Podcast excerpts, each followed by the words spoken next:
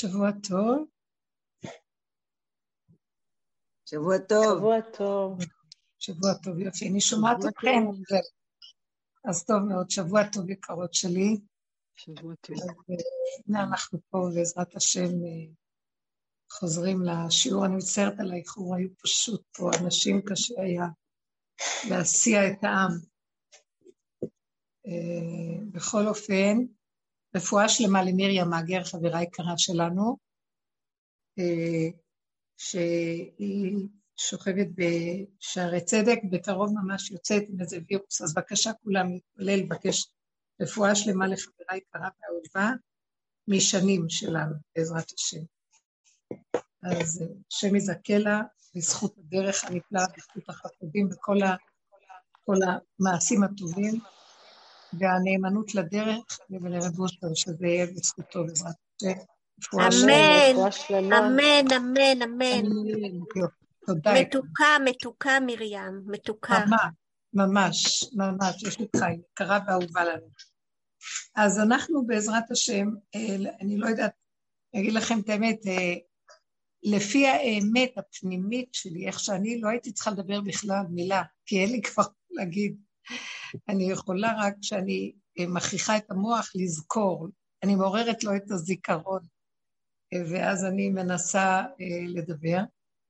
אבל בכל אופן, כי אנחנו עדיין בעולם מתקשרים ומדברים כדרך בני אדם, בכל אופן יש איזה רובד פנימי מאוד מאוד של שתיקה פנימית כזאת, שכבר אין מילים, אין, אין, אה, אפילו הדיבור הוא לא קל. אה, זה באמת, השם נותן את הדיבור, זה לא בדרך טבע, אה, זה המקום שהשם אומר למשה רבנו, כשהוא ראה את רבי עקיבא עם עשרה הרוגי מלכות, אז הוא אמר, זו תורה וזה שכרה, הוא אמר לקדוש ברוך הוא, אז השם אמר לו, שתוק, כך עלה במחשבה. מה פירוש שהשם אומר לו? הוא אומר לו בעצם, השאלות שלך לא מתאימות פה, יש מדרגה שנקראת מדרגה של שתיקה, מדרגה שאין מחשבה, אין אה, דיבור ואין הבנה של עולם. וזה המקום שנקרא שתוק. שתיקה, שם הדיבור לא מועיל, שם התפילה לא מועילה כמו שאנחנו רגילים. זה בחינה של אחד ומיד תהילה. זה המקום הפנימי שאנחנו נוגעים בו. אה, אין עומר ואין דברים, ולי נשמע כולם.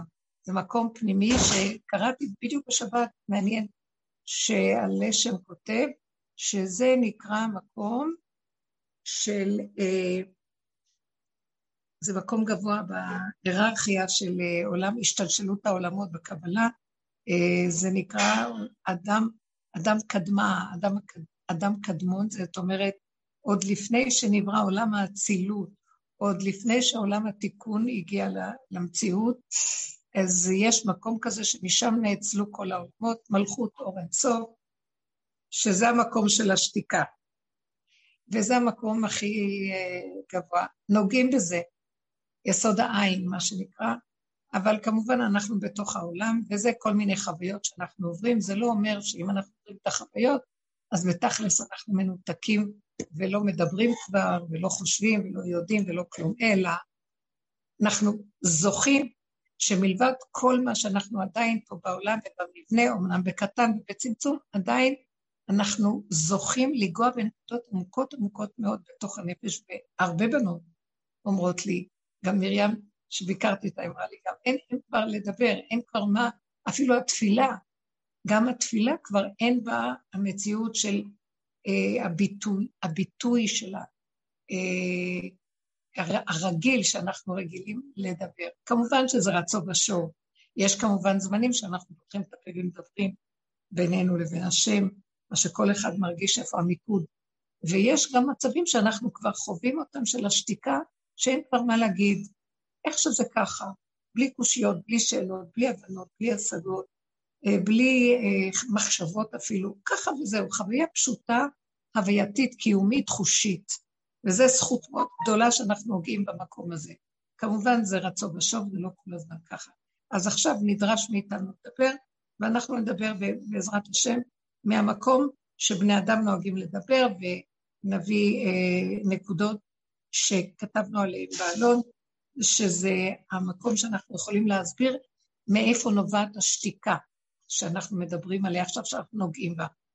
אז אה, דיברנו בפרשה הזאת על החוויה של שבוע שעבר שהייתה לי מחשבה, התהלכתי, אולי אמרתי את זה, אולי לא, התהלכתי אה, בין מקום למקום, ואז היה לי רגע כזה של מתיקות, כנראה ששתיתי קפה והיה לי טוב, ואחרי זה אמרתי, השם, רק אתה תמשול עליי. ואחרי, ביקשתי, כאילו, השם, רק אתה, רק אתה, רק אתה ורק אתה, ולא שום בשר אדם ושום מציאות של עולם ושום תוואים וחשבונות רבים. ואחרי רגע המחשבה אמרה לי, למה, למה בלשון אה, תשלוט? משהו לא היה נראה מספיק טוב. ואז אמרתי, טוב, אז השם, רק אתה תמלוך עליי. השם ימלוך לעולם ועד. ואז שאלתי את עצמי את השאלה, ככה במחשב, זה היה ככה ביני לבין, ומה ההבדל בין שלטון למלכות, שליטה למלכות? מדוע זה הפריע לי? אה, כי באיזשהו מקום אנחנו מגיעים כבר לנגוע ביסוד המלכות. השליטה עדיין קיימת ביסוד עץ הדת. עץ הדת זה התיקון שלו, כמובן יוסף הצדיק לשליט בארץ מצרים, שמצרים מסמלת את עץ הדת, והוא שולט ביד רמה, יש לו דעת של תורה, יש לו יראה, הוא עובד את, האלוקים אני ירא, כמו שהוא אמר לפרעה.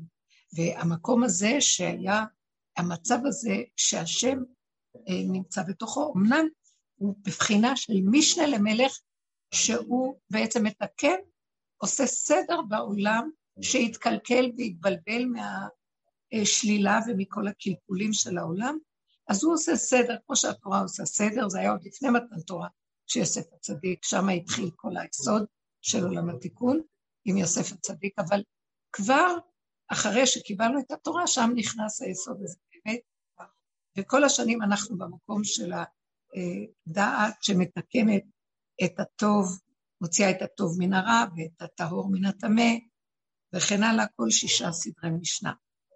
אמנם, בסוף הדורות אנחנו נבחין שהשליטה והכוח היו נצרכים מתוך עץ הדעת גופה כדי לעשות סדר בעולם, שהעולם אפשר יהיה, שיהיה מקום שאפשר יהיה להיות בו מבלי להינזק, שלא יהיה צער לבריאות. אבל בסוף הדורות, לאחר גמר עבודת עץ הדעת, מאיפה אני יודעת מה הגמר לא? יש הרבה אנשים שעוד בכלל במקום של תיקון עץ הדעת, ואוחזים את השכל הרגיל של העולם והכול. אני יכולה להגיד מבשרנו נחזה אלוקה, מהמקום הזה שאנחנו חווים את התשישות והסוף של הגבוליות של עצמנו כתוצאה מעבודה מאוד מאוד מאומצת של כל כך הרבה זמן, ואנחנו כמעט חותמים את התקופה הזאת, בגלל שהתחילו את זה עוד מזמנו של הבעל שם טוב, וזה הלך הלוך וחסור, ולהיכנס פנימה לתוך מציאות הירידה של מעץ הדת, התיקונים שלה, זה תהליך, זה לא בבת אחת קורה. אני, לשיטתי, לדעתי, שזה לא דעה שבאה מצד הדעת של עץ הדת, אבל יש לי ידיעה ברורה שהעולם נמצא בסוף התיקון של עץ הדת לגמרי, ואנחנו חותמים את המצב הזה. הדרך הארוכה שעשינו עם העבודה הגדולה של התבוננות בתוואים, לקחת את הדעת ולשים אותה בתוך התוואים בגוף בדרגות הכי הכי עמוקות, עד שהגענו למקום שכבר גם אה, להצטער, אין לנו כוח על, על, על המצב של עצמנו, אנחנו מפסיקים לשפוט ולדון את העולם, גם לא את עצמנו, אנחנו מתיישבים בידיעה ברורה שאין סוף לדבר, וזה מעוות לא יוכל לטעון, כי זו תוכנית של דמיון בעצם גם כן. אמנם עולם התיקון מעלה את הניצוצות, אבל בכל אופן, התחושה שאנחנו מתקנים היא דמיון. מה שאדם לא יעשה, הוא תקוע ולא יכול לתקן.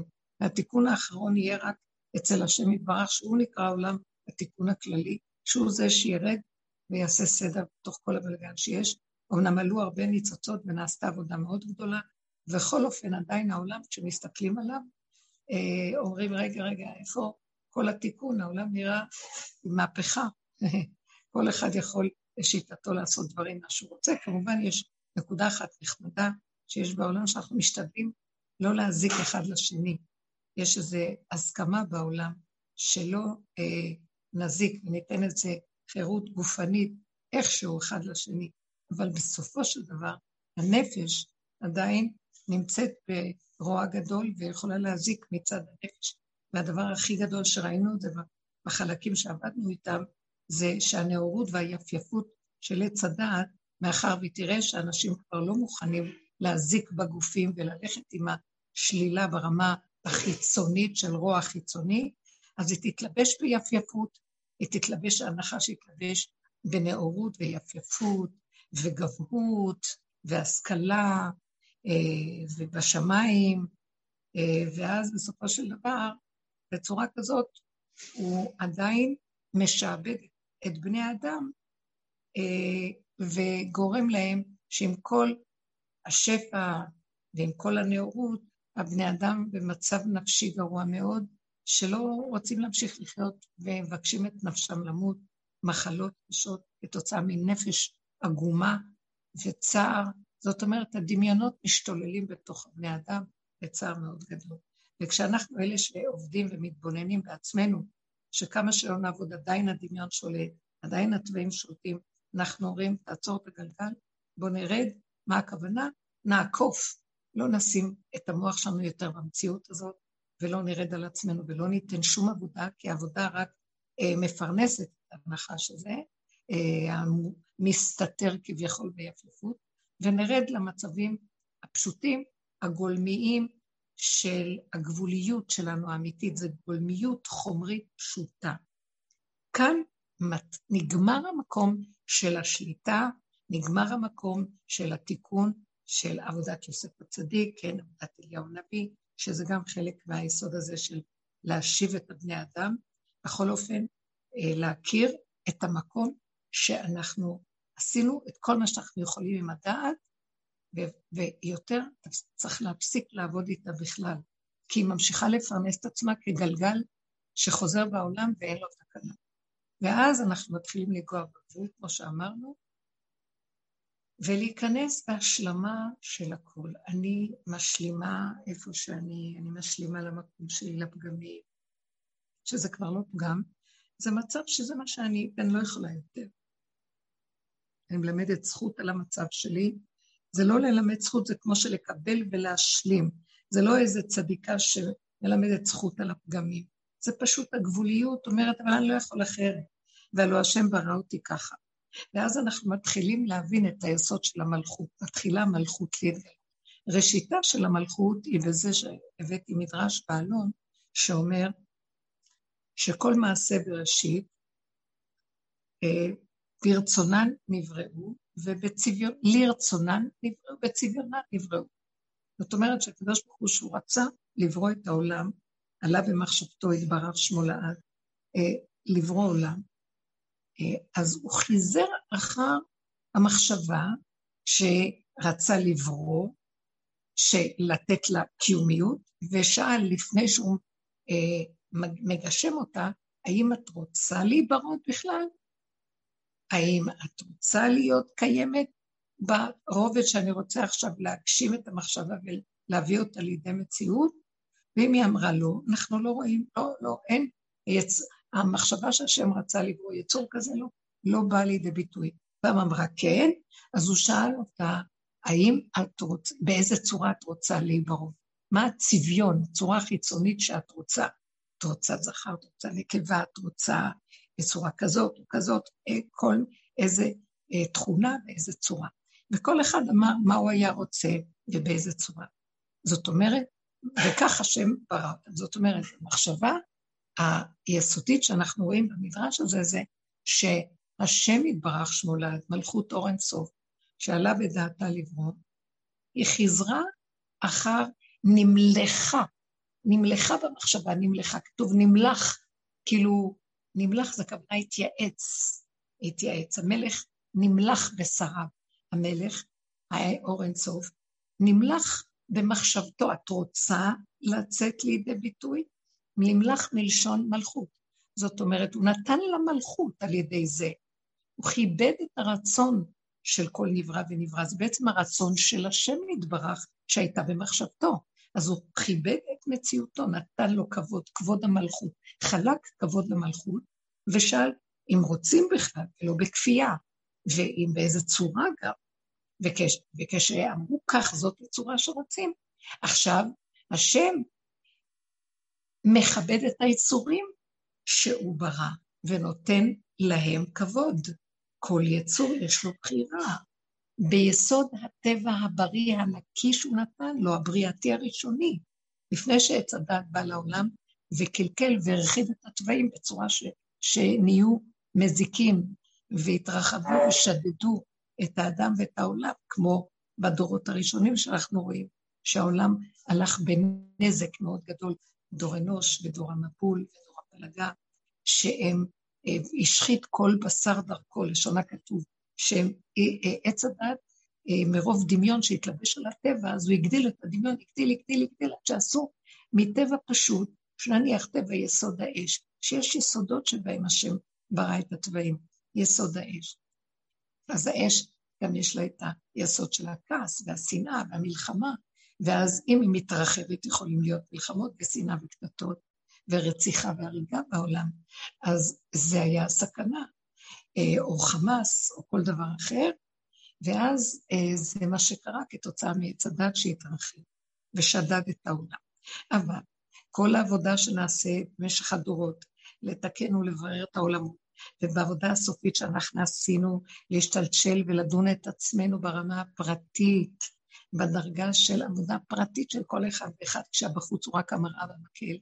אז עשינו עבודה של ניפוי, ברור, צמצום, אה, היבלנו אה, את כל התוספות אה, שראינו, כל כך הרבה תוואים מקולקלים, חרדות, פחדים, כעסים, רוגזים, אה, נקמנות ונטירות ושנאה, וכן כל מיני אה, וראינו את זה, ומהראייה המתמדת שהתבוננו, נחלשו הכוחות. זה כמו ששמים פנס על איזה משהו שהוא דמיון בעצם, אבל הוא מתנדף, הוא דמיון שכאילו חושב שמציאות, ואחר כך שמתמקדים בו ומתמקדים ומתמקדים ומתמקדים, הוא נעלם והתבוננתו על מקומו ואיננו. זאת עבודה מאוד גדולה, ואז אדם חוזר אה, זאת המטרה, לחזור לתוואים הנקיים הבסיסיים, המהותיים, הגולמיים, הגבוליים, שהשם שם בתוכנו.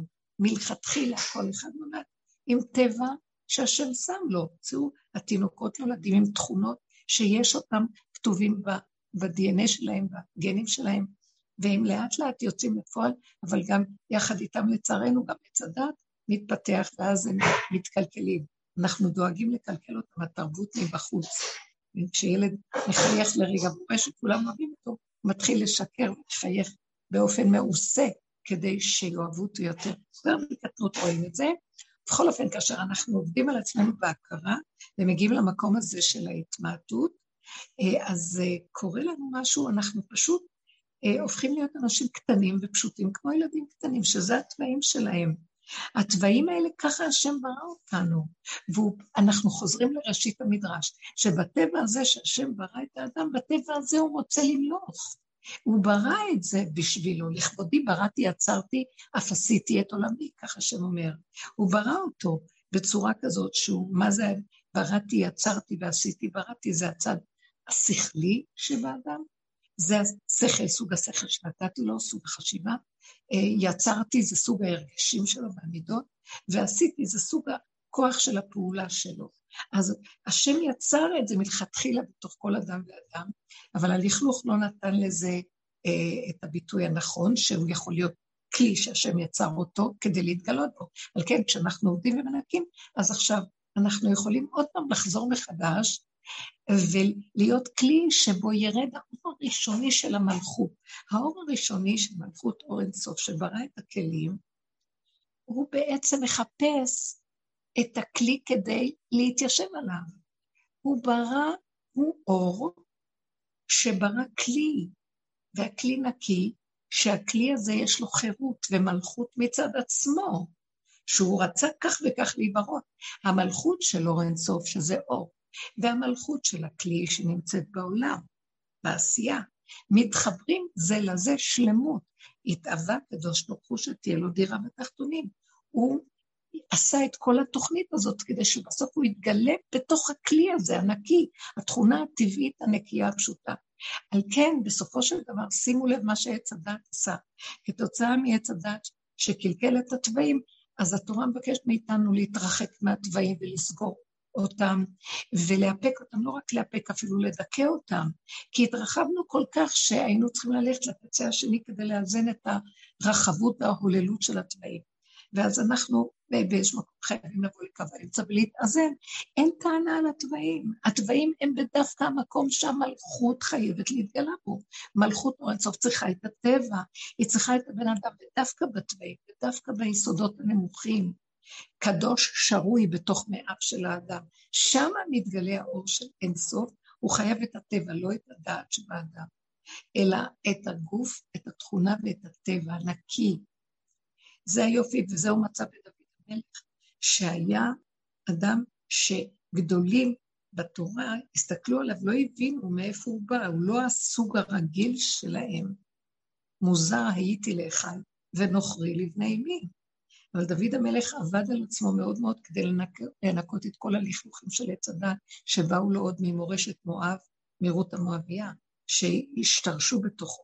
ועשה עבודה מאוד מאוד מאוד גדולה, עד שהוא הגיע למקום שהוא הכיר שהוא לעולם לא יכול להמשיך לעבוד, כי אין לדבר סוף, אמר חטאתי נגדי תמיד, החטא שלי והפגם שלי תמיד קיים, ואני מקבל ומשלים, והוא נהיה כמו תינוק, הגמול עלי אמו, כגמול עלי נפשי. הוא אמר, בהמות הייתי עמך, אני כל כולי עם כל זה שהוא נשאר אדם גדול ובר דעת, אבל הוא המעיט את עצמו מבחינת ערומים בדעת ומשימים עצמם כבהמה, והפך את עצמו להיות כלי, מלכות לגילוי המלך שהוא השם. הוא היה המלכות. אז השם אמר לו, אתה עשית לי את הכבוד הכי גדול, אתה השלמת את תכלית הבריאה, שאני רציתי אדם, זה היה האדם הראשון, שהוא יהיה כלי שדרכו אני מתגלה, האור גם זה יתגלה דרכו. אבל אמרתי לו שלא ילך לחונט, הוא אכל מעץ הדת, כתוצאה מזה העולם ירד למציאות שהוא עבר את כל התלאות ותהפוכות ומהרומות, מהלומות החיים, אה, מהמורות החיים. ועד שבאים הצדיקים ועובדי השם אמיתיים ומנקים וממיינים ומסדרים, ודוד המלך הראה דוגמה קלאסית של אדם שהתוואים שלטו בו, שהמידות היו העיקר אצלו, והתוואים, כל התהילים. אם משה רבנו יש לו חמישה חומשי תורה, שזה הדת העליונה שהיא מונחת בתוך התורה, אז דוד המלך, המלך יש לו חמישה ספרים של תהילים, שהוא כנגד החמישה חומשי תורה, אבל זה בתוך הגוף והתוואים והנפש והמידות והסערה של החיים והתיקון שלה, וזה בתוך הדעת. משה בתוך הדת. אז uh, החז"ל אמרו שמשה ודוד הם משיח. הבחינה של שני הכוחות האלה כשהם נקיים, ערומים בדעת, אבל מביאים את זה למצב של גבוליות, של uh, משימים עצמם כבהמה, זה השימור שנדרשת uh, ליסודו של משיח. אני לא מדברת, כשאני אומרת משיח, אני לא מדברת על בן אדם, כי אני לא יודעת, ואני לא אסור שיחפש בן אדם כזה, כי זה קשה. אבל אני כן, אה, ממה שקיבלתי ממורי ורבי, שכל עיקר העבודה שלנו, זה איך אני בתור אדם פרטי, בתוך עבודתי שלי, בין אם זה איש, בין אם זה אישה, בין אם זה עבד או שפחה, זה לא משנה, שאדם עושה כל אחד כפי עבודתו, רוח הקודש מתלבשת עליו, זאת אומרת, שרוצה בעצמו לגלות את נקודת הפרט שלו, מבחינת משיח הפרט. זאת אומרת, שיש בכל אדם את המקום הזה, שהדעת תהיה מושלמת אצלו, והוא יביא אותה לתוך המציאות של הבהמה שלו. ושני החלקים האלה בדעת וביחד, כשהם מתחברים נכון, הם מה שאנחנו מחפשים. יוצרים בסוף את הכלי שעליו התיישב השם. כי זה השלמות שהוא יצר וברא בעולמו, ועל כזה אחד הוא יכול להתיישב. שימו לב שאני אומרת שלמות לא הכוונה מדרגות עליונות. אנחנו לא משתמשים במקום של מדרגות ולא עליונות. ההפך, במקום הזה אין מדרגות ואין עליונות, הפוך על הפוך. זה שער החמישים. איך מגיעים לשער החמישים? שכל 49 שערים של עבודה שעשינו, כשרוצים להגיע לשער החמישים, אה, מסתכלים ואומרים, אפילו לא התחלתי התחלה אחת וגם פסיעה אחת, אין לי כלום. כל 49 מתבטלים ונהיה איפוס, גבוליות ואין עונות, ובחינה של כגמול, גמול, גמול כלומר גולם שמוטל על אמו, אה, אה, קשור לאלוקיו, אין לו יכולת אחרת, רק אתה תמלוך עליי, אין מי שימלוך עליי. אני לא יכולה לחשוב שמישהו אחר ימלוך עליי, למה?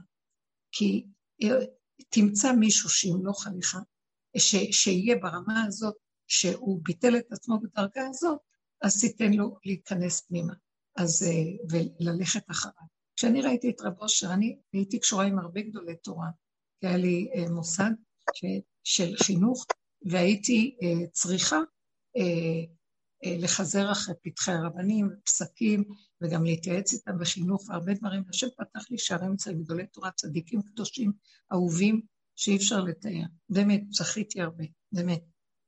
יש לי הרבה המלצות מהרבה גדולים שהיו בדורם.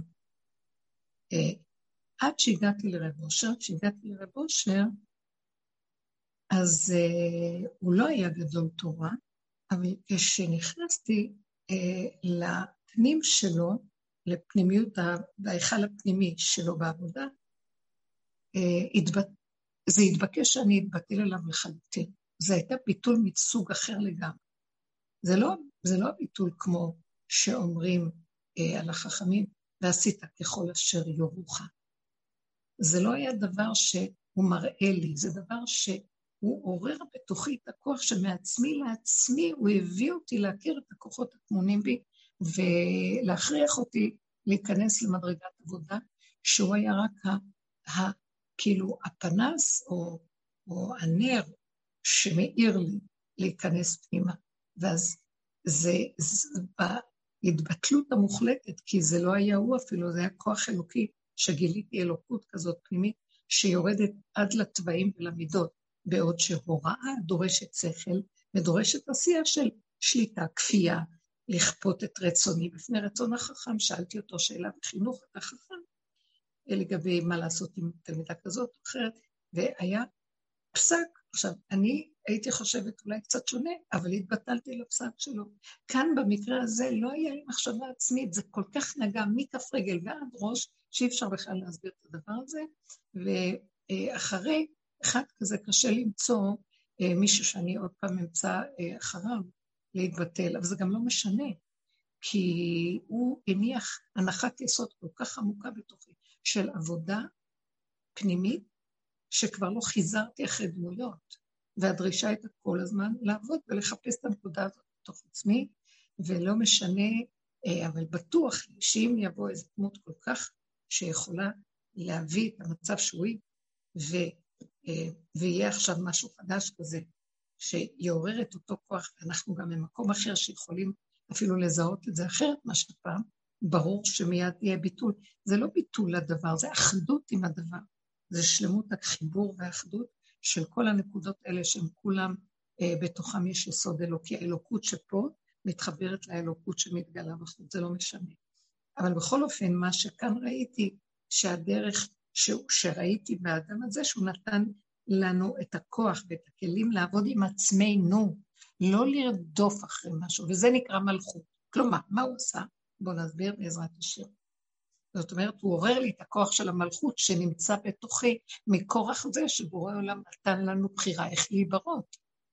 אז הוא עורר לי את הכוח הזה ואת הכבוד לכוח הזה, ואמר לי, תעבדי, תעשי, תהיי קשורה עם הנקודה שלך, אל תרדפי אחרי כלום, לכל אחד יש מלכות. למה אתה רודף אחרי מלכות של מישהו אחר? תרדוף אחרי הנקודה שלך. וכשאתה מגיע לנקודה שלך ונוגע בה כמה שאתה יכול עד הסוף, המלכות הזאת יתגלה בה השם. אז יש לך את נקודת משיח הפרט, שמה זה משיח? שמתגלה בו השם, הוא נתן עבודה עד הסוף. הוא בדרגה, הוא בדרגתו, הגדול כגודלו והקטן כקוטנו, זה לא משנה. זה נר אחד, נר למאה, הנקודה של היסוד הראשוני, יכול להופיע אותו עיקרון פה, אותו עיקרון שם, זה המאה אחוז שלי שמיציתי אותו, הקטנה שקיימת בעולם, המאה אחוז שלה הוא אותו מאה אחוז של הגדול. הוא בגדול מאה אחוז, אני בקטן מאה אחוז. זאת יכולתי. המאה שלי והמאה שלו מתחברים, אנחנו אה, מתאחדים יד. זה לא משנה. אה, כמו שרבי זושה אמר, אני לא צריך שאני אגיע לשם, הם לא יגידו לי למה לא היית משה רבינו. אני, ישאלו אותי למה לא היית זושה, משה רבנו במאה אחוז שלו מיצה את משה רבנו, וזושה, למה הוא לא מיצה את עצמו כמו שמשה רבנו מאה אחוז, אה, גם זושה צריך לעשות מאה אחוז. זה בדיוק הנקודה שעל זה אנחנו מדברים. כל אחד באשר הוא, וזאת כל העבודה וכל המטרה שהשם שם אותי פה, אה, ברצון השם יתברך, ברצון שליחה של ראש של הדרך, לא חשוב מה, זה בשביל להביא כל אחד ואחד שיגע בנקודות שלו ולא להתעצל, ולא, אין, אין עניין לכפות או לרדות או להצטרר או לחפש איזה הנהג, מנהיגות. לא, לא, לא, זה לא המטרה. המטרה היא אה, לפתוח פתחים ושדרכנו האור זורם וכל אחד ואחד יגיע האור אליו, ישתמש בו ויעבוד ולא יתרפא ולא יתעצל ונופלים וקמים, שבע יפול צדיק וקם. רב אושר היה אומר טיליארד פעמים יפול, טיליארד פעמים יקום, ולא להישבר ולא להתבלבל, וזה כל הנקודה, עד שמגיעים לגוע בנקודת המלכות. ולאחרונה אני מרגישה שאנחנו נוגעים במקום הזה, כלומר, המקום של כבר הגבוליות. אין לנו יכולות, אנחנו נכנעים בעל כורחנו. זה לא הכנעה של אה, יש לי איזה שבי עליי ששובה אותי ואני נכנעת לו, מה יש לי ברירה? לא. זו הכנעה של רצון. כי טיפש מי שילך נגד הגבול שלו. כי הגבול הוא הכי אמת. ואיך אני אדע אם אני באמת או לא? אני אומרת לעצמי, את יכולה ללכת נגד זה? בבקשה. אני מנסה ללכת נגד, אני חוטפת. אז לא. שב. תשב אנוש עד דקה, ותאמר שובו בני אדם. זאת אומרת, אתה, אתה משיב את האדם עד דכדוכה של נפש. זה לא דכדוך מצד הנפש, זה דח. דח זה נמוך, זה עני, זה אביון. דח זה מלשון עני. אה, זה לא שהוא עני, זהו עני מכוחנות. הוא לא מתנשא עם גבהות וכוחנות, אלא יש לו נמיכות הקומה, יש לו הורדת ראש, יש לו השלמה וקבלה, יש לו הכנעה, הוא לא מחפש להתנשא. ואפילו עם הטבע שלו להנהיג, הוא לא ירצה להנהיג. כי המקום הזה של האמת יבריח אותו, בשביל מה אתה צריך להנהיג? את עצמך אתה מנהיג. משה רבנו, השם אומר לו, לך, אה, לך, תגאול את אה, עם ישראל ממצרים. פוגש אותו במדבר, בסנה. משה רבנו מתחמק, משה רבנו הייתה לו תכונה של מנהיג. הוא היה תכונה של מנהיג, הוא היה מלך במצרים, הוא היה נסיך במצרים ומלך בארץ כוש וכל מיני ארצות שהוא היה, המליכו אותו ישר. הוא היה גבוה וגדול ובעל שררה והנהגה. והוא לא רצה ללכת, זאת הייתה תכונה שלו, והוא ברח ממנה כבורח מפני האש. כי הוא ראה וידע איזה סכנה יש, אם זה לא המלכות שלה עד הסוף, ביטול לתכונה, כדי שרק השם יוכל למנוח ולא שום דבר אחר, אז למה לא ללכת פעם בניסיונות? ירוץ, ואיך אנחנו נדע אם אנחנו הולכים באמת בתכונה אה, שלנו מתוך הטבע של העץ הדת, מתוך אה, ההכנעה למלכות השם? אם האדם רץ, זה סימן שהטבע מריץ אותו, ואם הוא מתנגד ולא רוצה, וצריכים לדחוף אותו לדבר, זה סימן שזה, אה, כן, זה סימן, כי בסופו של דבר זה חשוד שאדם רץ לדבר, והיצר מריץ אותו. ואם כשהוא יושב ואומר, אני לא רוצה, אני לא רוצה, ומתנגד,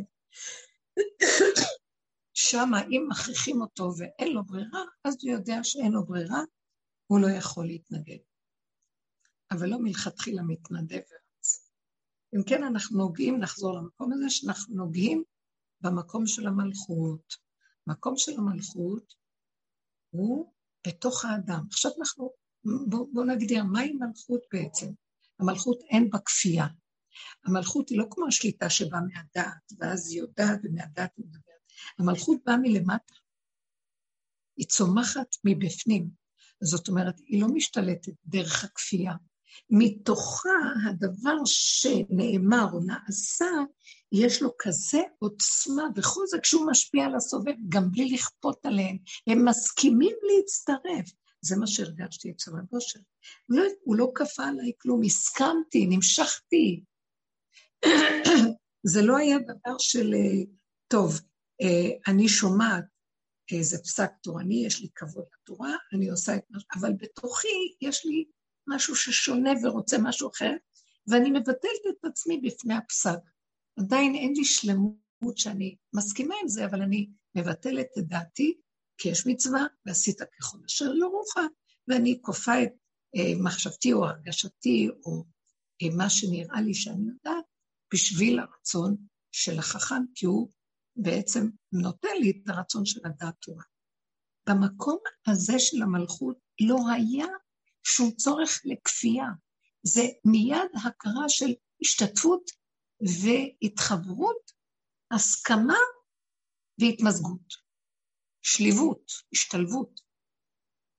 זה הכוח של המלכות. מלכות של יושר, של אמת, של צדק, של גילוי השם בתוכה, זה המלכות שאנחנו מחפשים, אה, והיא מתחילה להתגלות בתוכנו, ועל כן, איך אני רואה את זה? עכשיו, אני אתן דוגמאות מעצמי. אם אני אגיד מילה ולא יסכימו, אז לא יסכימו, אני לא אנסה להתווכח, להתנצח ולהגיד, לא, לא, לא, אין במלכות כפייה, היא משתלבת, היא מכבדת, יש לה כבוד. המלכות, יש בה נכבדות. כבוד השם מלא את האחד.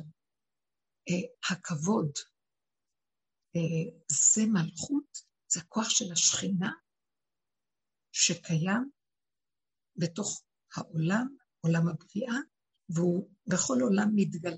והוא רוצה לרדת עד אלינו, עד הסוף. יש לו מלא עולמות, אין סוף עולמות, וכל העולמות ממליכים אותו עליהם, והעולם הזה, בגלל עץ הדת, אנחנו, עוד יש התנגדות ומרדות, ואז באה התורה וכופת אותנו.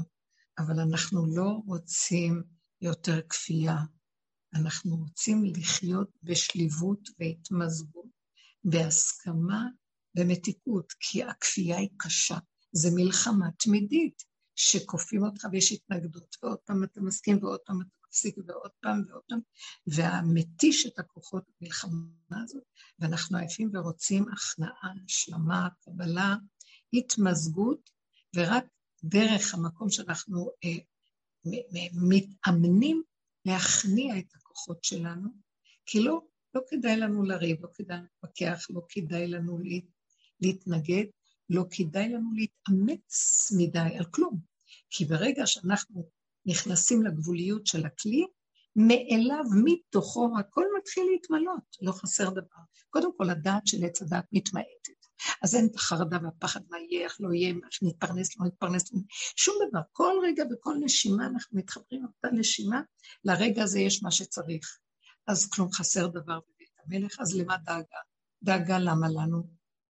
אה, וכן, כל נשימה וכל התחדשות שהיא באה בפנים, נעלם המוח הזה של עץ הדת הגדול והמפחיד והמחריד, שגורם אחר כך לעשות כל מיני פעולות של בהלה וסערה, ואחר כך אה, שודד אותנו אה, לעשות ריבוי יגיעה ועמל, ואנחנו מגיעים לריק ולבהלה, ועוד פעם גלגלים חוזרים, ופתאום האדם חושב, לא, יש לו את הרגע, יש לו מה שזה, ולא חסר לו דבר, כי מתוכו הכל צומח בשקט. מספיק רק שניכנע. ואם אנחנו בחוץ, מאוד קשה, כי בחוץ יש תפיסה אחרת של כוחנות, של שליטה, של uh, הפרדה, של צדקות וכן הלאה. ואיך אנחנו באים במגע עם העולם, זה מאוד קשה. תדעו לכם, לא ללכת נגד העולם, לא ללכת בהתגברות, לא ללכת במלחמה, אלא לחזור לגבול. זה לא אומר שאני נכנע לשני, זה אומר שאני נכנע לגבול שלי, ואני מבקש מהשם פנימה שהוא ימלוך עליי וישמור עליי, שאני לא אצטרך להתערבב עם הכוח של העולם, שזה מלחמה, שליטה, כוח, מאוימות, כפייה, ואין לי כוח לזה. כשאנחנו מתנהגים ברמה הזאת, אז השם שומר עלינו מהעולם, ואפילו דבר מדהים קורה. הגילוי מלכות שמתחיל להתגלות בתוכי, גורם שהשני יעריך וגם הוא מתחבר. כי כשאני מתחיל לגלות את נקודת המלכות מבפנים, כמו שראיתי אצל רב אושר, הוא משך אותי אליו מיד. מיד נמשכתי. גם השני שמתנגד יימשך. אבל המלכות היא לא מאיימת. זה יסודה של מלכות אמת. ודוד המלך היה סוג של מלכות כזאת, שהוא לא הלך עם כוחנות ומאוימות, הוא היה נכנע למלכות השם בגבול שלו, והשם התגלה דרכו, ואז כל הסובב שלו נכנע אליו מכורח גילוי של השם בתוכו. וזה דבר גדול, אותו דבר שלמה המלך, שמלך במלכות מושלמת. וזה השלמות, כי עוד דוד מלך עשה הרבה מלחמות על הצבעים שלו, והוא אה, היה צריך, כמו יוסף הצדיק, להילחם מול העולם. היה לו גם מדרגה של יוסף הצדיק בפנים, אה, לפני שהוא הגיע לשלמות של מדרגת דוד, לפני שקראו לו משיח, שהשם קורא לו אתה משיח צדקי, אז הוא היה כמו, דו, כמו אה, יוסף הצדיק, אבל בסופו של דבר הוא הגיע לנקודה הזאת, ושלמה המלך קיבל את זה כבר באיזו ירושה, שלום ושלווה והתמעטות כזאת פנימית, שממנה כל החוכמה שלו נבעה, והשירות המופלגת, והמלכות שכל העולם כיבד והריץ אותו, והגיעו עד אליו בהכנעה, והעלו לו מיסים מתוך רצון.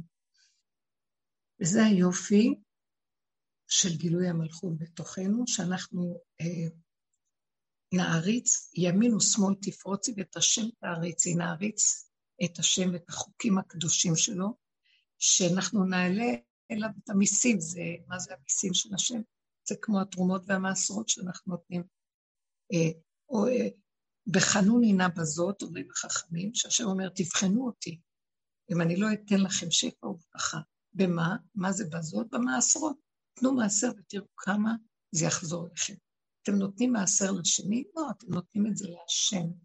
זה של השם, זה לא שלכם. אז המקום הזה שאנחנו בעצם מקיימים את המצוות, יודעים שהמצווה היא מצווה מהשם. זה במדרגת הדעת, אבל כשאנחנו עוד יורדים עד למידות בסוף, בסוף זה מבפנים. אני, ממש הייתה תקופה שראיתי שאת המעשר, המעשרות הן מעצמי לעצמי, זה כאילו, אני נותנת לשני או למי ששייך, אבל זה כאילו, השם בתוכי זה שנותן, זה לא שלנו, כי משלך ומידיך נתנו לך. ואז יותר קל לתת כמובן, ואז זה לא שלך, ואז תחושה שנותנים ולא מכבדים, זה כבר לא משנה, זה כבר לא, כי זה לא, לא צריכים לקבל, לקבל כבוד על כלום, כי זה הכבוד של השם. זה שלמות תיקון המידות ושלמות אה, המלכות. האדם הוא בחינת כלי, שהוא גם נקרא מלכות, שיש לו מלכות בכלי שלו, על מנת שיתגלה האור אינסוף, שהוא האור של המלכות, שהוא הדעת שהגדולה, העליונה של המלכות שיושבת בתוך הכלי. וזה שלמות האדם. וזה מאוד יפה שראינו בפרשה שמשה רבנו אה, נתן כבוד, חלק מל...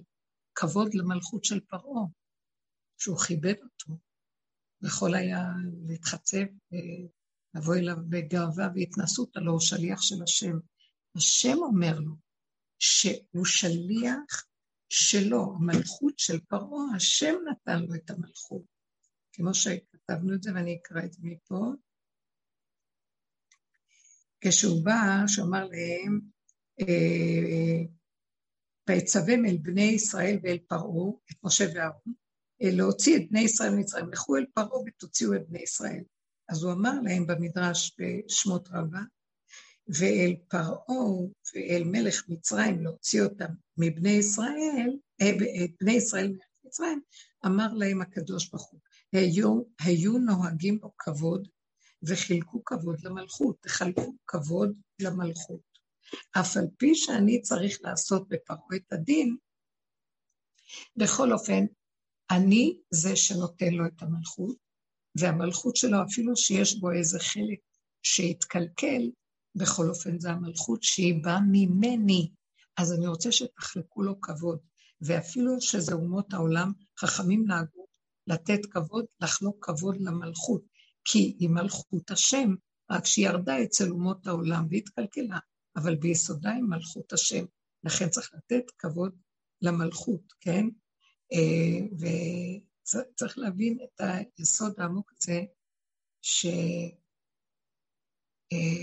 אה, לי שכתוב את זה שהנציב מבולוז'ין, אחד מפרשי התורה, הוא כותב שאם אנחנו סוברים שפרעה ואבימלך, או אבימלך, מי היה קודם, לא חשוב, פרעה, אבימלך, נבוכדנצר, וכל מיני מלכים רשעים אה, שהשם אה, שונא אותם, הוא מבקש להבידם, אז אינכם, אין, איננו אלא טועים, אלא הוא אומר כך, שהם היו אנשים גדולים, שהשם היה מתגלה עליהם בחלום הלילה.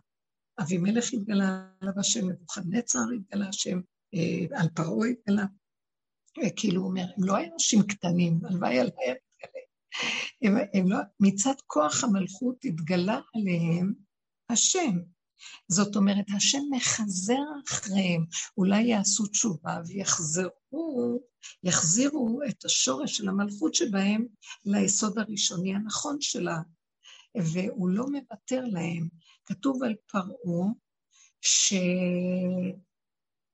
שבמדרש כתוב שהשם שולח את יונה לתת נבואה לנינווה, לך אל, קום לך אל נינווה, ואקרא אליה את הקריאה אשר אומר לך, אה, וכתוב שהמלך קם ועשה תשובה, ואז אמרו חז"ל שזה היה גלגול של פרעה, שזה היה פרעה שהתגלגל במלך נינווה, שהשם חיזר עד אליו, עד לשם בדורו, בזמן הזה, כי הוא חפץ היה שיעשה תשובה, והוא באמת עשה תשובה לשעתו, זה במדרש כתוב.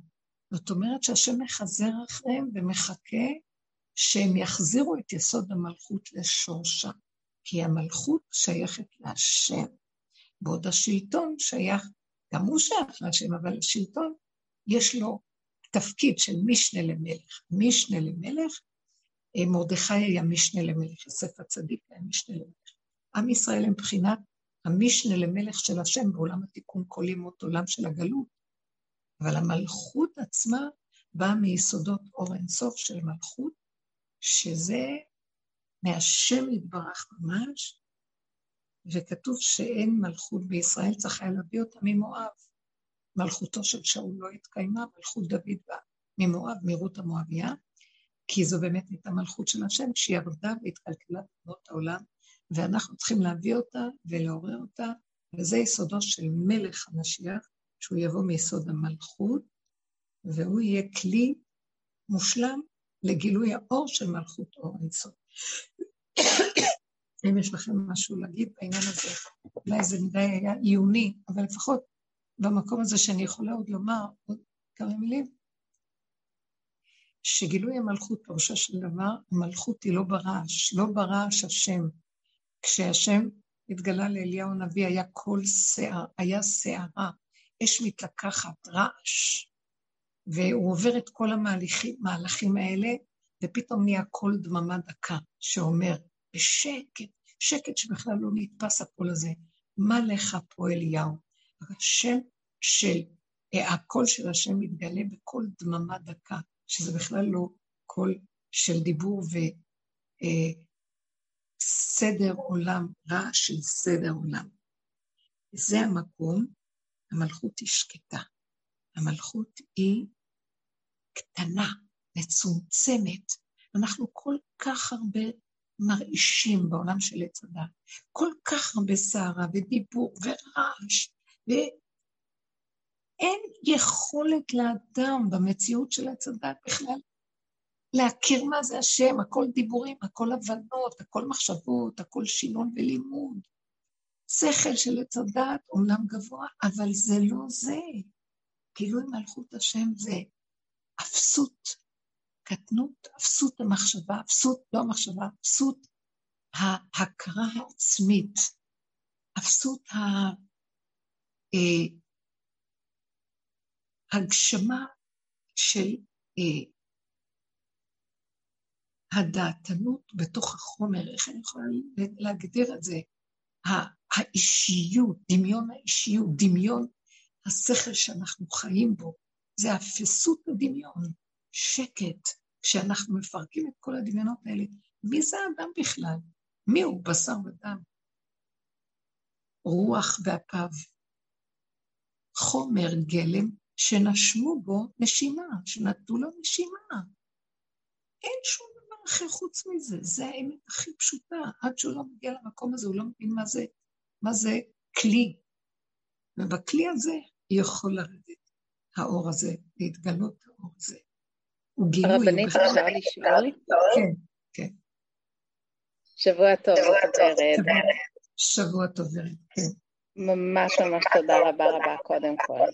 תודה להשם, כן. אז אני רוצה לשאול על אה, דוד המלך. שאת אומרת שהוא ממש ירד בתוך בתוך הפגמים ועשה עבודת עבודות והודה בפגמים והוא באמת אה, ממקומות מאוד נמוכים הוא עלה ועלה הוא ישב בתוך המערה והוא ביקש מהקדוש ברוך הוא ישועה ואני כאילו אני, אני רואה את זה ואני אומרת אני, אני מנסה להבין מה זה אומר הוא הודה בפגמים. כשהוא פגש עוד פעם את התשוקות, את ה... כשהוא פגש את, ה... את הרצונות הקשים, הוא הודה בהם, הם נלקחו לו? תראי, כשאדם מכיר את עצמו, דע את עצמך, בדרך עולם הטבע אנחנו לא מכירים את עצמנו. התודעה של העולם היא מאוד חיצונית. אה, אנחנו נמשכים גירוי תגובה מאוד שטחי. יש לנו דעה ויש לנו השגה על השני ואנחנו ממהרים לחרוץ משפט בדין.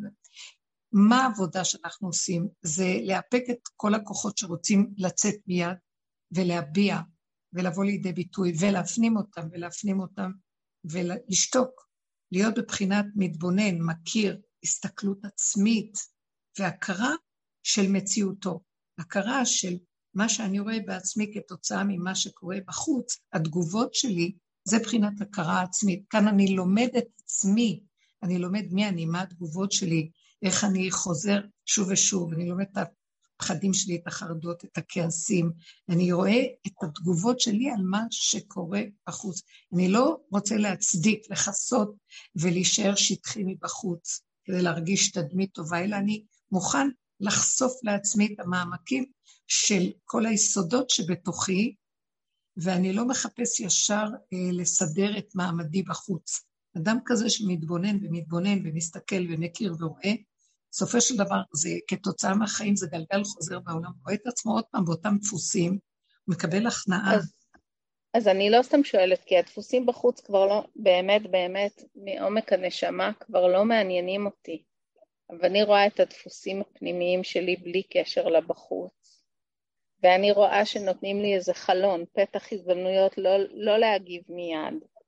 לא להגיב בדברים שהם אפילו ביני לביני, ביני לבין ביס, ביני לבין שתייה, ביני לבין ואני אומרת, יאו, הנה, כאילו נפתח לי איזה חלון, אבל כמה כוחות יהיו לי להחזיק בחלון הזה? לבדי אין לי כוח, אני מעצמי כלום. אוי, נהדר. תקשיבי, את לא צריכה כוח ואת לא צריכה להחזיק, את צריכה להכיר, להודות ולהרפות, ולהשלים, ולצחוק. כי יש איזה שלב ש... נפסיק לעבוד, נפסיק לקחת את עצמנו ברצינות, נפסיק, נפסיק להצטער, נפסיק אה, עם, אה, לחפש, כמו שהמוח של עץ הדת רוצה, תוצאות ושינוי, כי נבין שאין שינוי. ונתחיל להגיד, אוי, זה, זה כל כך מצחיק, אני לא, זה לא זז, אני לא זז במקום. במקום הזה אני כבר לא כל כך רצה אה, להתחכך עם בני אדם, ו... כי אני כבר חי את סכנתי, וגם אין לי כוח לכל הגלגל חוזר הזה, ואנחנו מתחילים להיות כמו ילדים קטנים, שמשלימים ומקבלים ומחבקים את עצמנו, ואין לנו לא דין ולא משפט ולא ביקורת ולא שיפוטיות, ומסתכלים ונחיים פחות ופחות באינטראקציות חיצוניות. זה מתחיל להיות חבלת זמן. אתם לא מבינות כמה רובדים עמוקים יש של הכרה פנימית, של אינטליגנציות, שאנחנו מבזבזים את האפשרויות לבוא במגע איתן ולקבל התמרה ושינוי פנימי, אה, האצלה פנימית, כאשר אנחנו אה, מפסיקים את הקשרים מבחוץ. אני לא באה להפסיק לגמרי, אני הולך בחוץ, ומה שאני צריך, נצרך לי, מה שלומך, אה, כמה זה עולה, מה צריך פה, איך זה, אם אני רואה בן אדם במצוקה, אני יכולה לייצר ולחשוב, אני יכולה לעזור, אם אני יכולה לעזור טוב, אם לא, אני רואה שסתם מבזבז אותי והוא לא מקשיב, עושה מה שרק רוצה, ועוד פעם נכנס למרירות, אז אני מתפללת עליו ויוצאת לי, אני לא יכולה. אני, מהמלכות שאני, זה נקרא גילוי המלכות. המקום הקטן הפשוט, באשר אני, איך שאני, בהשלמה, בגבוליות, בגולמיות הפשוטה של המציאות שלי, הטבע שלי. אבל זה... אני לא סתם שואלת עליו, אני שואלת עליו כי הוא עשה קפיצה ענקית מאיפה שהוא היה לא, לאיפה שהוא הגיע. עלייך, עלייך את שואלת. אז עליי אני שואלת, בוודאי אני שואלת עליי, כי אני, אני מרגישה שאני לא בחוץ. הנה, עכשיו, בזה הרגע, בסדר? בזה הרגע, בזה הרגע, אני לא באמת רעבה, אני לא באמת צמאה. והמוח שלי מתגנב על דברים שנמצאים במקרר, בסדר? עכשיו, אני אומרת, ורד, כאילו, בחייאת עלייך, את כבר יודעת לאן הדברים האלה מובילים, הנה את, שבי, פתחו לך פתח, שתסתכלי על הגבוליות שלך, תסתכלי כמה את רוצה את, ה, את הפחמימה הזאת, את הדבר הזה, עוד לא הלכת, עוד לא פתחת את המקרר, נתנו לך איזה חלון הזדמנויות להביט, להתבונן בשיגעון. ואז אני מתבוננת בשיגעון, וממש בא לי ללכת לפתוח את המקרר. ואני אומרת, ריבונו, ריבונו של עולם, זהו, אני חסרת אונים כאן, אין לי מעצמי שום יכולת. להתבונן. תפסיקי להתבונן, תפסיקי לחשוב. אם את יכולה לא לחשוב, לא להתבונן, לא לעשות עבודה, המוח שלך פעיל מדי. תגיעי למקום גולמי פשוט, אז את תדעי, כשאת פותחת את המקרר, אפילו אם את מושיטה יד, זה ייגמר. הגבול תמיד גומר את הדבר. בעוד שהמוח, כשהוא פועל ומסתכל ומתבונן, הוא מביא אותך למצבים של מאבקים והתגברויות, ודווקא הוא ירצה עוד, ומים קרובים יפתקו, ועוד פעם ועוד פעם ועוד פעם. על כן, תלכי בפשטות.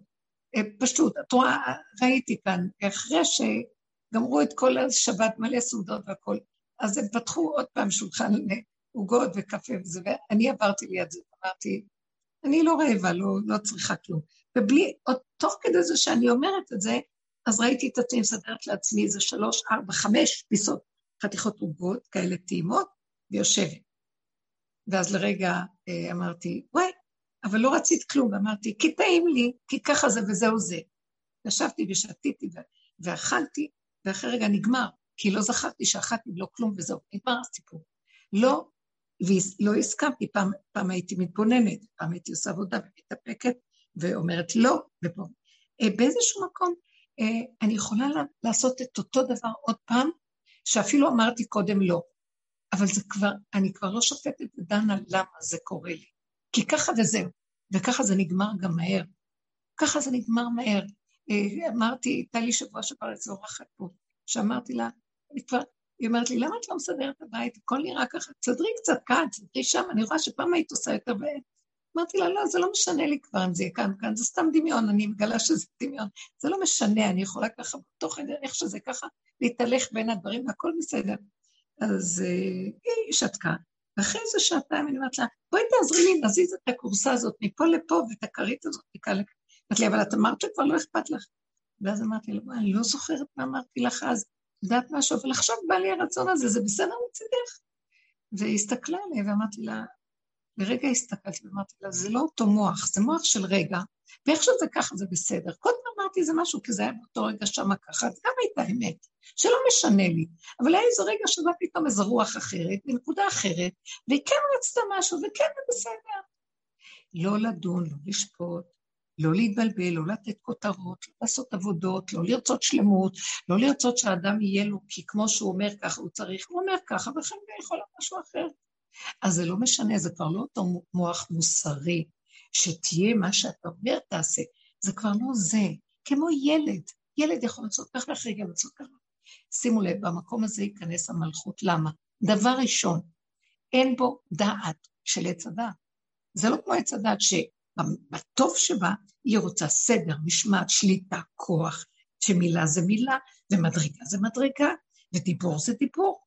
פה זה לא, ילד קטן אין לו דעת, לא כלום, היצרים שולטים בגורף לפה וחלק פה וכל... שמה ייפסק המלחמה של העבודות על הגוף, על האוכל ועל כל מה שעושים היום, העולם משוגע מהדבר הזה. בגלל שהמוח נמצא בזה, בגלל שלמוח יש הגדרות ויש על זה פנסים ויש לזה מילים ויש לזה עבודות ויש לזה שיטות, אז זה לא מפסיק, ואנשים דווקא נכנסים כל פעם לדיאטות חדשות ולא יוצאים מזה, וכשהילד אוכל וזה, יש הגבול גומר לו את זה. אז הוא אכל, נגמר אחרי רגע. אני שמתי לב שזה נגמר ואני לא דנה ולא שופטת את עצמי, לא מבקרת ולא כלום, ושכחתי, זה כבר לא משפיע עליי כמו שהדעת שמה עליה פנס ומרחיבה אותה. הדעת משמינה, הפנס שאת שמה על מאכל, משמין. אבל כשאדם אוכל ונגמר והלך, הוא לא זוכר כלום, הוא לא זוכר. זה, זה, זה, זה דבר מעניין מאוד. שימו לב מה שהדעת הזאת עושה לנו, היא משגעת אותנו. וכאילו היא יודעת, ו, והיא נאורה, והיא אה, מסדרת את החיים, מוחל טובות לדעת הזאת. לא, אל תסדרי לי את החיים, רדים עליי. החיים מסדרים אותי במילא. המלכות מתוכנו קמה בגבוליות שלה, מסדר מה שצריך. אז הוא אכל אחרי רגע נגמר.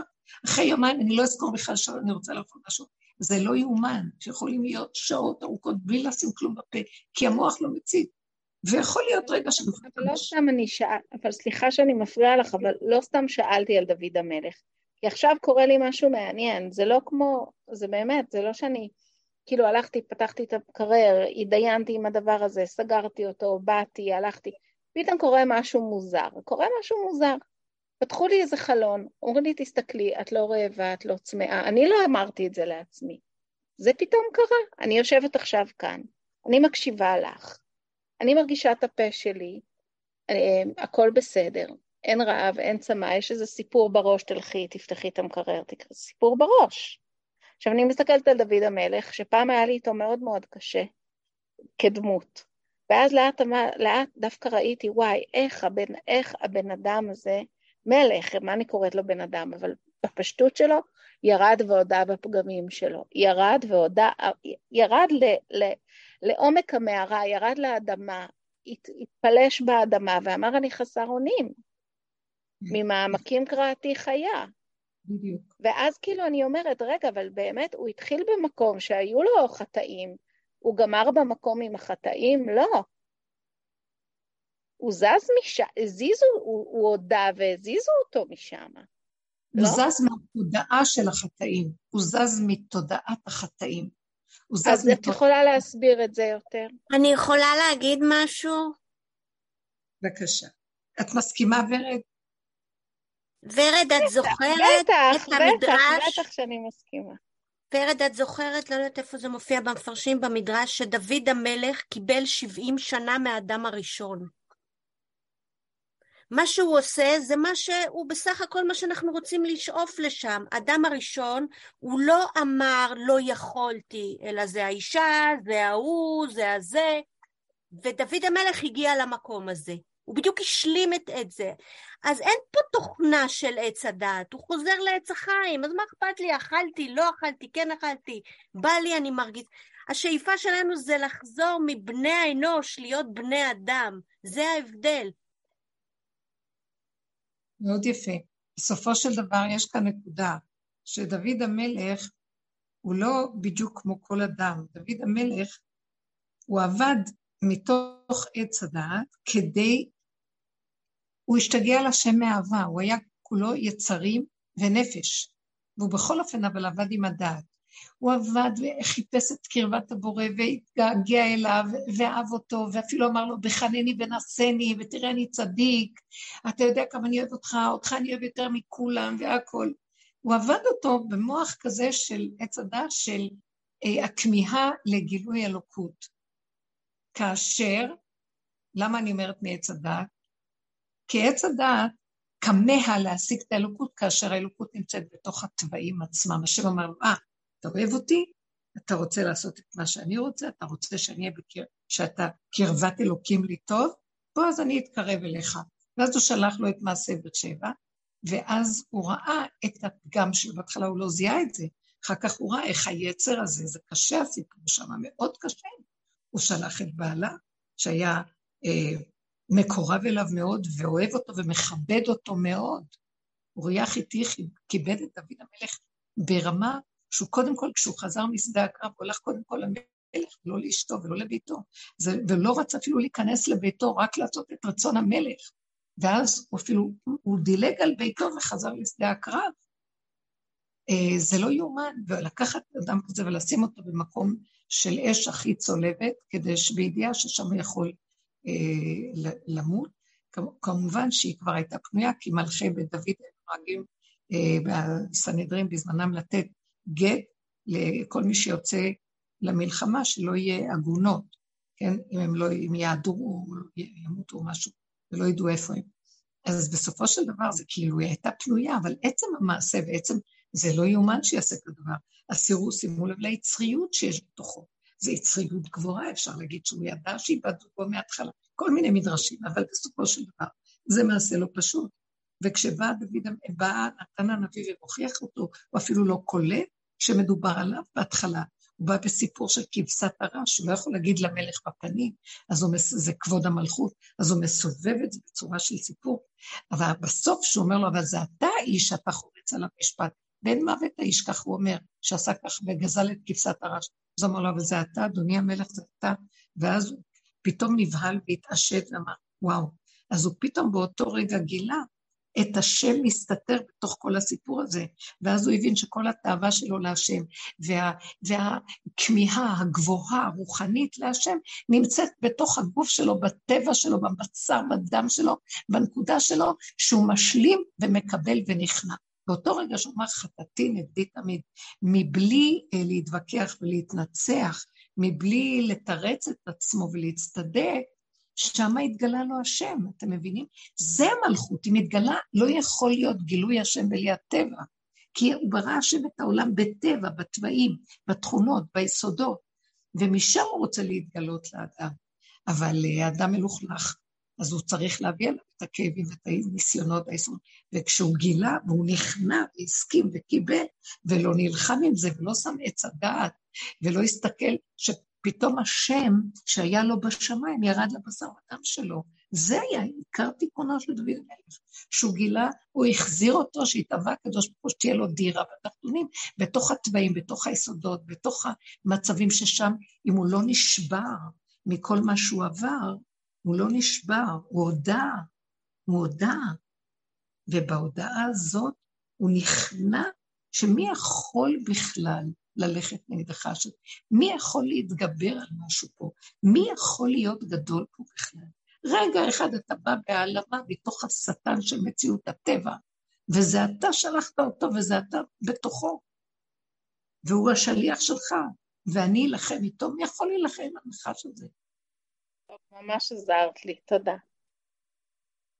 להיכנע, להשלים, לקבל ולבקש את הרחמים של השם, להגיד, גדול עליי, אני לא יכולה, אני אוכל, אני לא יכול, אני ריבונו שלום, תרחם עליי.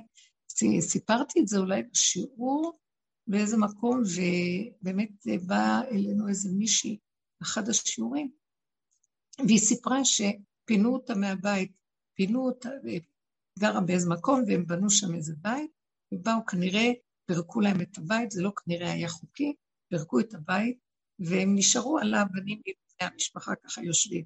ואז היא אמרה את זה, ראיתי ישר מההתחלה כשהיא באה את הרגיעות שיש לה על הפנים. ואז היא באה והיא אמרה, אז טוב, אז ישבנו על האבנים, והסכמנו שפירקו לנו את הבית, וזהו.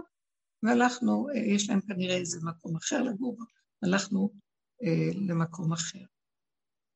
ואחרי כמה זמן היא אומרת, אה, ותדעו לכם שאני עברתי את המחלה. ושהתגלה לי, שאמרו לי על המחלה, אני הסתכלתי ואמרתי, וואו, מי יכול להילחם עם הדבר הזה בכלל? מה, אני אנצח את הנחש? והיא הסכימה. מה טוב, אז אם זה מה שאתה רוצה, אז זה מה שיהיה לי. אני לא נלחמת על כלום. אחרי כמה זמן היא הלכה עוד פעם לבדיקות ולא היה שם שום דבר. וכשהיא דיברה, אני האמנתי לכל מילה שהיא אמרה, כי באמת ראיתי בתוך המציאות את השלווה שבה היא דיברה. יש כאן איזו נקודה שאנחנו צריכים לדבר. זה מלכות. המלכות לא נאבקת. היא לא נלחמת. השם נלחם לה, והיא מחרישה. השם יילחם לכם, ואתם תחרישו. אנחנו צריכים לגוע בנקודה הזאת. נמאס לנו, אין לנו כוח לעבוד. אם יש לכם עוד כוח, אתם יכולות בבקשה. ולפעמים זה לא כל הזמן, פעמים שעוד צץ לנו איזה כוחון מפה ושם, ואז אנחנו הולכים כבימים ימימה בדרך עץ הדת. והרבה פעמים לאחרונה הגבול כל כך, אנחנו גבוליים ואין לנו כוח. לכו איפה ששמח לכם, לכו איפה שטוב לכם, לכו איפה שאתם הולכים עם הטבע שלכם ואל תדכאו אותו, תחבקו ותנשקו אותו, ותתקרבו ות, אליו ותספקו לו את מה שהוא צריך, ותייחסו ות, את הצורך הזה להשם, זה השם ברא אותי, ככה הוא רוצה. ואם זה נראה מופרז ולא באיזון, אז תתוודו, השם, אין לי כוח להילחם עם עצמי, בבקשה תעזור לי. אפסתי, תתגלה, נתתי לך כל מה שאני יכולה. זה מה שאני יכולה, אני לא יכולה יותר תרחם עליי. אין לי כוח להילחם אפילו כלום, לא יכולה. זה גדול עליי העולם, גדול עליי המציאות. נגמר כבר השליטה של מוח והתגברות ומלחמות מפה לפה. בבקשה תתגלה על השם ברחמים, תן שלום בעצמותיי, ותשמח אותי, תן לי ליהנות מהחיים שבראת. ובתוך, אני אומרת, בתוך החיים היפים שנתת, הנה אני כלי שלך, שדרכו אתה יכול להועיל לכל מי שבא לידו, ותיתן לי את הרצון והשמחה לעשות, ולא בכוח ההתנגדות. וכשאני רואה שיש לי רצון למשהו, אז אני שמחה לעשות אותו. ואני רואה שלא כל כך יש לי רצון, אז אני אומרת, השם לא רוצה שאני אעשה. פשוט, פשוט הכל יחזור לפשטות האמיתית, בלי בדווקא ובלי מלחמות, ולא כל כוח התורה של הגלות. זה התגברות והתגברות ולפומצר אגרא ומלחמות, וכל הזמן להצטער ולהתגבר. נגמר, אנחנו רוצים גילוי של השם, רצוננו לראות את מלכנו בחושים. לראות, הם אמרו לראות, זה חוש. לי לראות, להריח, לשמוע. לא מתוך המוח והבנה והשגה. אנחנו כאן מדברים על דברים שאנשים לא כל כך מבינים אותם, אבל הקבוצות שעובדות שומעות את זה שוב, הלוך ושוב, עוד פעם ועוד פעם, וזה מקום חדש. העולם לא מכיר שפה שלא מבינים, כל העולם עובד לפי הבנה. אנחנו אומרים לכו בחושים, תסתכלו על הגבול, תלכו עם זה, תסכימו לזה, לא לריב, לא להתווכח, לא לריב עם אף אדם מסביב, להסכים לו, לא מסתדר לי, תעקפי אותו. את יכולה להגיד מילה ומקשיב, טוב. את יכולה לקבל ממנו משהו טוב, לא יכולה הגבול שלך לא יכול להכין, אז לא. לא, ואם יש לך איזה צער בין המוח שלך עדיין לבין המציאות של החוש, התוואים והחוש, אז לדבר את זה להשם, להגיד לו, אבל זה וידוי דברים, חטאתי נגדי תמיד, אני לא יכולה לדבר, זה כוחותיי, זה גבולי, תתגבר. אז מישהי שאלה אותי, מאיפה את יודעת שזה הגבול? ואז אמרתי לה, גם אם אני לא יודעת, אם לאותו רגע אין לי כוח לכלום, אני לא רוצה להתגבר, אני מכריחה את עצמי שלא להתגבר. אני רוצה להביא את הגבול, אפילו אם אני לא בגבול. אני עכשיו שואפת רק להביא את הכל לגבול. בואו נסיים את הסיפור. בואו נביא אותו לגבול. אנחנו מחליטים איפה זה הגבול. המוח יגיד לי, מי אמר לך? אה, כי יש לי חשק עכשיו להביא את הכול לגבול. לא יודעת איך. כי ככה, כי כך בא לי, כי אני לא יכולה, אין לי כוח, לא רוצה, לא בוחרת להתגבר. ואם יש איזה רגע שאני כן פתאום עושה משהו שקודם לא יכולתי, כי באותו רגע יש לי חשק, אבל זה לא מלחמת התגברות. אבל אני לא אתגבר. שימו לב לנקודות, לא להתגבר, לא להתרגז, לא לשפוט, לא לדון, ללכת עם המצב, להתמעט ולהיכנע, ולעשות את הפעולה. אחרי רגע שעשינו, לא לשפוט, לא לדון, לא להתווכח, לא להתנצח, להתמעט, ולא זוכרים. כשהיא לא נזכרת בנו, גם אין לה השפעה של כל אותם, אה, מה שכל החכמים והגדולים אומרים, זה חומרים לא טובים, זה חומרים, זה מקלקל, זה הורס, זה עושה ככה. לא יכולים יותר לשים את המוח בעולם, העולם משתגע והתבלבל, ועכשיו מתגלה מלכות חדשה, אור חדש על ציון תאיר, שאם נותנים לו מקום, הוא יבוא מתוכנו, הוא יסדר, הוא ירגיע, הוא ירפא, והוא ישמח, וכמו ילדים גמולים עליו, שיטפל בנו. יאללה, מה האדם הזה? מה הוא מתיימר כל כולו מי הוא? רגע אחד האדם הזה הוא נזר הבריאה, האלקות שוכנת בתוכו, כי הוא נתן להשם את המלכות, ואז הוא יכול לעשות, לכבוש את כל העולמות, אבל זה לא הוא, זה דרכו עובר וזה... זה דבר דק וחשוב שאנחנו מתחילים בחוויה הפנימית הזאת. כדאי לשמר את זה ולהתעקש על זה בפנים, בנקודה הזאת. שאם יבוא המוח ויגיד, מה, מי אמר, מה אמר, אני אומרת לו, טוב, זה מה שאתה אומר, תשאיר אותי שלי, מה אכפת לך? אני, אתה צודק, אני מצדיקה אותו ונותנת לו שהוא תמיד צודק, אתה צודק, אתה צודק, אתה צודק, אתה צודק, אבל אני לא שם, מה אני יכולה לעשות? לא לריב ולא להתווכח ולא להתנצח. שהשם ייתן לנו עכשיו כל פרשיות יציאת מצרים שבהם אנחנו נמצאים עכשיו, פרשיות מדברים עלינו מצד יציאת המציאות הסופית מעץ הדעת. כי גם אז הם יצאו והתחילו להכיר שהם בכלל בתוך מציאות לצדה. אבל תראו כמה גלויות עברנו מאז ועד עתה. ועכשיו אנחנו רוצים באמת לצאת. בואו נשתמש בפרשיות האלה כדי לעודד את הנקודה של היציאה וגילוי מלכות השם בתוכנו, שלא נצטרך לעבור את חבלו של משיח שנמצא בתוך מציאות של משיח, שגם פה מתגלה הכוח של פרעה. כל המכות מצרים, זה גם מציאות של חבלו של משיח. ואנחנו רוצים, ברגע שנכנעים, מדלגים על חבלו של משיח. שהשם ייתן לנו כוח להיכנע מתוך השלמה ומתוך מתיקות, כמו ילדים קטנים, בלי צער, בלי רוגז, בלי מכאובים, בהסכמה והשלמה, גן עדן אה, של ילדים קטנים עם השם. תודה רבה לכם, שבוע טוב. אמן. שבוע טוב, אמן, אמן, תודה רבה לך. תודה, תודה. תודה רבה רבה, שבוע טוב.